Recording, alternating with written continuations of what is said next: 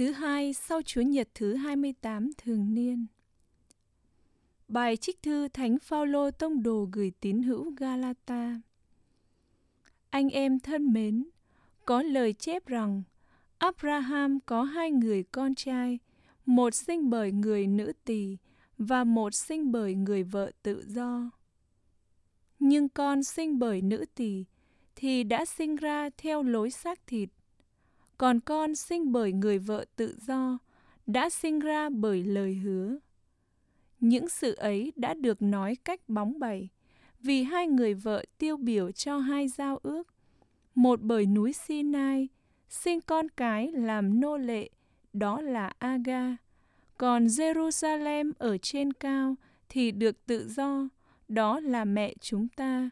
Vì có lời chép rằng, hỡi người son sẻ chẳng sinh con, hãy hân hoan, hỡi người không sinh sản, hãy vui reo và hò lên, vì con cái của người vợ bị ruồng bỏ lại đông hơn con của gái có chồng.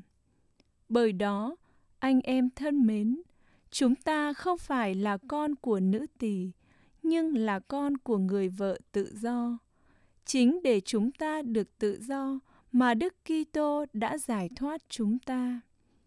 Anh em hãy đứng vững, đừng để bị đặt dưới ách nô lệ một lần nữa.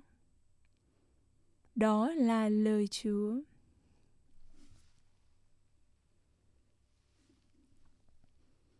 Nguyện danh Chúa được chúc tụng đến muôn đời. Hãy ngợi khen, hỡi những người tôi tớ Chúa, chư vị hãy ngợi khen danh Chúa. Nguyện danh Chúa được chúc tụng từ bây giờ và cho đến muôn đời.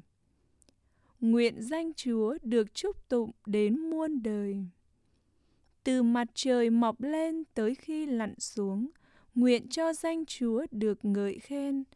Chúa siêu việt trên hết thảy chư dân, trên muôn cõi trời là vinh quang của Chúa. Nguyện danh Chúa được chúc tụng đến muôn đời.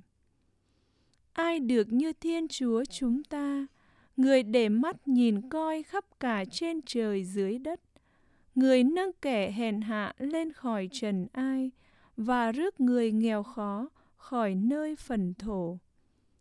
Nguyện danh Chúa được chúc tụng đến muôn đời.